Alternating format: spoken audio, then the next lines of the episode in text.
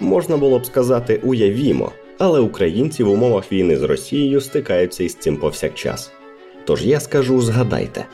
Згадайте, як російські ракети вивели інфраструктуру вашого міста з ладу настільки, що зникло все, у тому числі зв'язок та інтернет.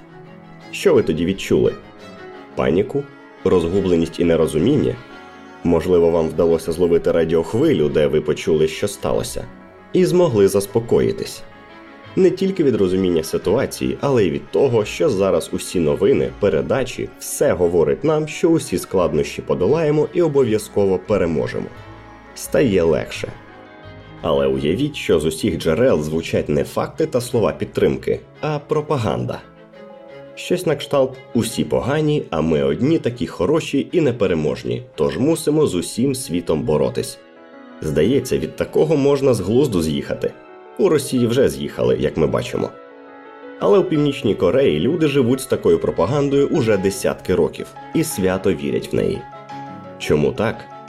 У сучасному світі, певно, неможливо знайти країну, яка могла б змагатися з КНДР у інтенсивності пропагандистської обробки населення. Неодноразово проголошена керівництвом КНДР орієнтація на позаекономічне стимулювання, насамперед ідеологічне, чимало сприяє такому розвитку пропаганди в країні. ЗМІ, все північно-корейське мистецтво, література, кіно, музика повністю підпорядковані пропагандистським завданням партії. Корейська пропаганда це повна монополія офіційних урядових органів на інформацію. І це не порушується не лише внутрішніми, а й зовнішніми конкурентами, типу закордонної літератури та преси. Для того, щоб більш ефективно вести пропаганду всередині країни та захистити населення від небажаних впливів зовні, керівництво КНДР проводить політику жорсткої інформаційної самоізоляції. Вони буквально створили герметичний інфопростір в часи, коли чи не все є джерелом інформації.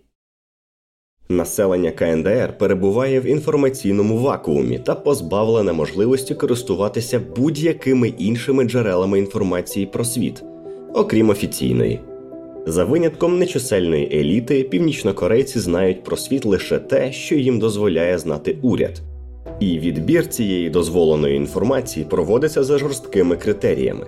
Північнокорейська пропаганда просто не має суперників. До речі, час у КНДР також діє за вказівками партії. У плані розвитку усіх сфер життя Північна Корея знаходиться в минулому. Ну, років так на 40. Тому просте, дешеве, портативне, здатне до прийому програм з дуже великих відстаней радіо піддається чи не найбільшому контролю зі сторони партії. Пхеньян, столиця КНДР, не стала наслідувати радянський приклад і глушити іноземні радіостанції.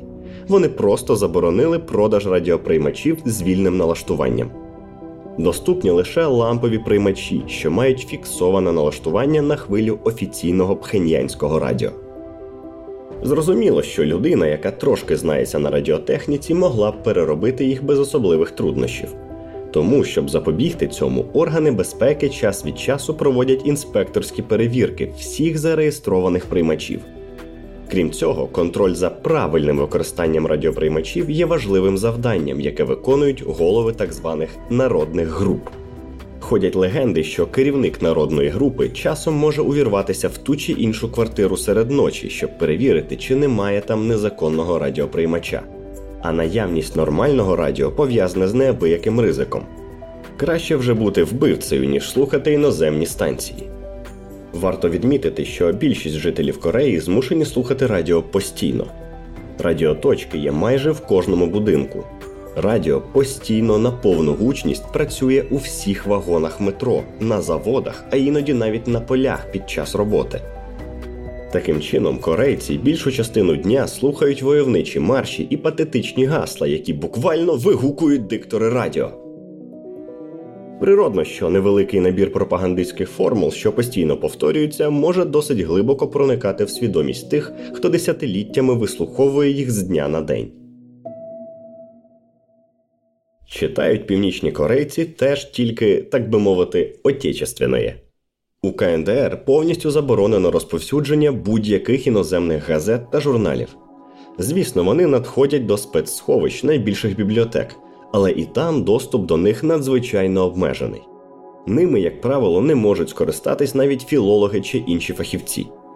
Із закордонних книг у відкритих відділах бібліотек знаходяться лише технічні довідники та видання з природничими науками.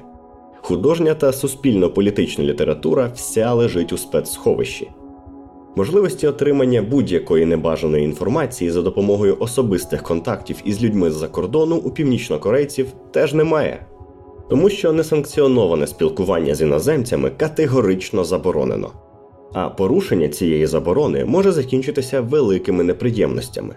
Краще вбийте іноземця, ніж говоріть з ним. Чого тільки вартує історія про американського студента-туриста Отто Уормбіра. Його після 15 місяців тюрми в КНДР вивезли до штатів в комі, де той згодом помер. А всьому причина, нібито крадіжка агітаційного плакату з готелю, у якому він проживав.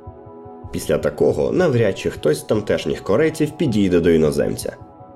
Ті нечисленні іноземні громадяни, які живуть в Пхеньяні, можуть мати справу тільки зі спеціально навченими і ретельно перевіреними людьми, які у своїй більшості є агентами спецслужб. Чи можуть жителі Північної Кореї мріяти поїхати за кордон? Не впевнений. Звісно, деяка кількість північнокорейських студентів навчалося в різні часи в СРСР, в Китаї та деяких інших країнах. Але ні про який туристичний обмін не могло бути й мови. Зараз за кордон мають можливість їздити лише деякі представники еліти, та й то не надто часто. Винятком, щоправда, є північнокорейські лісоруби, які з кінця 60-х працюють на російському далекому сході, в якості та умовах більш схожих на рабські. Позаяк плату за роботу отримують переважно не вони, а держава. Ну і там їх контакти з місцевим населенням влада всіляко обмежує. Лісоруби живуть у спеціальних селищах, які скоріше нагадують табори під невсепущим поглядом співробітників північнокорейських спецслужб. Цікаво, наскільки ці табори схожі на сусідній гулаг. Так, інформація ззовні проникнути не може, як би їй не хотілося. Але ідеї та факти, що протирічать офіційним установкам, можуть проникати і зі старої літератури. Людина може в якійсь старій книзі чи журналі прочитати щось зайве, або про діяльність партизанів, або про російські чи радянські відносини, або ще гірше дізнається, що колись існувала одна Корея без комунізму, і там було добре. Щоб не допустити цього, було знайдено простий і цілком у дусі Оруела вихід. Вся література, що вийшла більш ніж 10 чи 15 років тому, знаходиться у спецсховищі і видається лише фахівцям з особливого дозволу компетентних органів. Це не поширюється лише на технічну та довідкову літературу. Ну бо там усе незмінно, оскільки час і розвиток у Північній Кореї дуже кволо рухаються. З цими усіма обмеженнями партії немає жодної потреби у веденні контрпропагандистської діяльності. Пересічні громадяни країни отримують лише ту інформацію, яку вважають за необхідну офіційні органи. Таким чином створили практично ідеальні умови для формування в умах північнокорейців того образу світу, який вигідний правлячому прошарку. І така система майже без змін існує вже близько чотирьох десятиліть. Нинішній північнокорейський режим загалом сформувався вже до середини 1950-х років. Відтоді населення весь час чує про велич Кім Ір Сена та його сім'ї, чучхейський націоналізм, атаки США і про особливо погану Південну Корею. Якщо ми об'єднаємо надзвичайну інтенсивність пропаганди, стабільність її основних тез протягом десятиліть та інформаційно-пропагандистську ізоляцію, ми отримуємо вже три покоління людей, які виросли під найінтенсивнішим впливом одних і тих самих пропагандистських постулатів. Про що ж конкретне волає пропаганда Пхеньяна? Головна тема, звісно, Кім Чен Ін, його життя та заслуги перед країною і успіхи КНДР у світі. Виховання любові до вождя почалось з ідеології Чучхе, північно-корейської націонал-соціалістичної державної ідеології КНДР, в центрі якої стоїть постать Кім Ір Сена, першого вождя. Методи цього виховання були колись запозичені в СРСР, але нинішня північно-корейська пропаганда залишила далеко позаду сталінські зразки. Не тільки засоби масової інформації, а й кінематограф, театр, література, музика невпинно підкреслюють, що з ранньої юності Кім Ір Сен став великим вождем корейського народу. Таку ж ситуацію ми бачимо із теперішнім керівником пульту управління балістичними ракетами КНДР Кім Чен Іном. Хороший приклад пісня Ми відправимось на гору Пекту, що написана 2015 року в честь лідера країни Кім Чен Іна. Пісня прославляє похід північно-корейського лідера на гору Пектусан, яка має важливе символічне значення у корейській міфології. У північно-корейській пропаганді гору описують як священну гору сонця, яка дає людям дух перемоги. Її навіть згадують в гімні КНДР. Сходження на Пектусан є регулярним пропагандистським заходом, який виконує, вгадайте хто, місцевий шановний майже бог Кім Чен Ін. Текст пісні Ми вирушимо на гору Пекту вперше опублікували в газеті Нодон Синмун, ще одному масштабному важелі пропаганди КНДР, який дозволяє говорити свою правду та прославляти велич лідера, партії та країни. У перекладі назва газети робоча газета або ж газета для робітників, себто народу трудящих. Це тижневик та центральний друкований орган трудової партії КНДР. Формат газети має традиційну шестисторінкову структуру. На першій та другій сторінці містяться послання до Кім Чен Іна з-за кордону і його власні листи, статті про економічні успіхи Кореї, звіти про діяльність керівництва. Там же можна прочитати повідомлення про візити іноземних делегацій, статті про велич вождя та його трудові подвиги. Переважно економічній ситуації та прогресові присвячена третя сторінка, четверта заповнена історичними замітками та хронікою дня в минулому. Остання сторінка присвячена огляду міжнародних подій. До газети також може видаватися додаток із оглядом якихось важливих культурних чи спортивних подій Північної Кореї.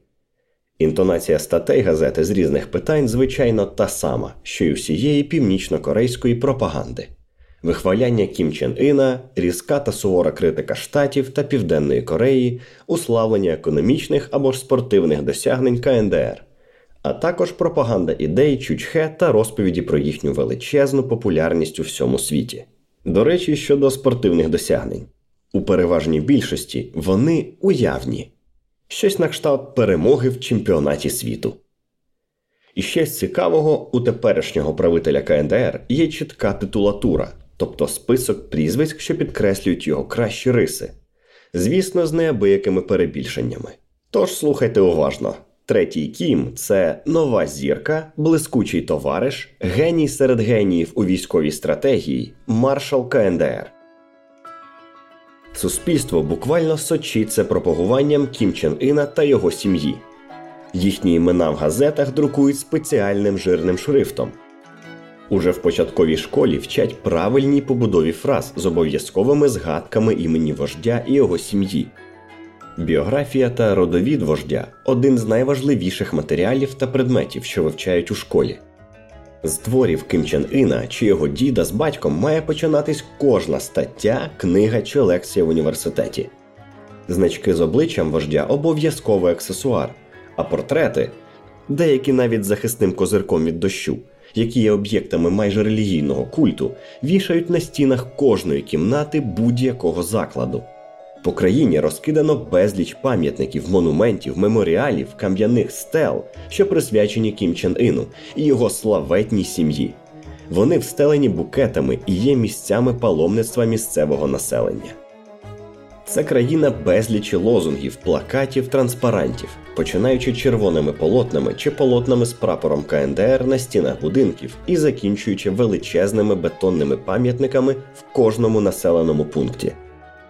По справжньому монументальною пропагандою можна назвати висічені величезними буквами лозунги чи цитати на скелях живописних місць Кореї від сім'ї Кім для наступних поколінь. Їх легко знайти неозброєним оком на відстані кількох сотень метрів, бо вони майорять яскравою червоною фарбою. Характерною рисою існуючої у Кореї системи ідеологічної роботи є масове застосування зборів. Жителі КНДР, за словами Кім Ір Сена, повинні 8 годин працювати, 8 годин вчитися, 8 годин відпочивати.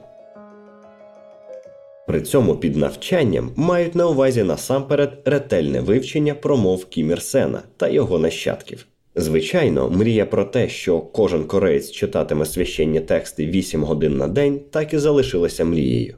Тим не менш, успіхи корейської влади на цій ниві досить значні. Чи є у світі ще одна країна, кожен житель якої змушений проводити на обов'язкових зборах у середньому близько 2 години щодня? Збори в Кореї частина повсякденного побуту. Вони звичайні як обід чи сон. Робочий день у країні починається зборами, ними ж він і закінчується. Якщо що, час зборів не включається до загальної тривалості робочого дня. Крім того, зборам повністю віддано всю другу половину суботи. У вільний від цього час можна подивитись телевізор. Але й тут держава турботливо дозволяє дивитись пропаганду у чітко обмежений час. Загалом у Північній Кореї є чотири телеканали, що транслюють різні тематичні сектори та розраховані на різні вікові групи.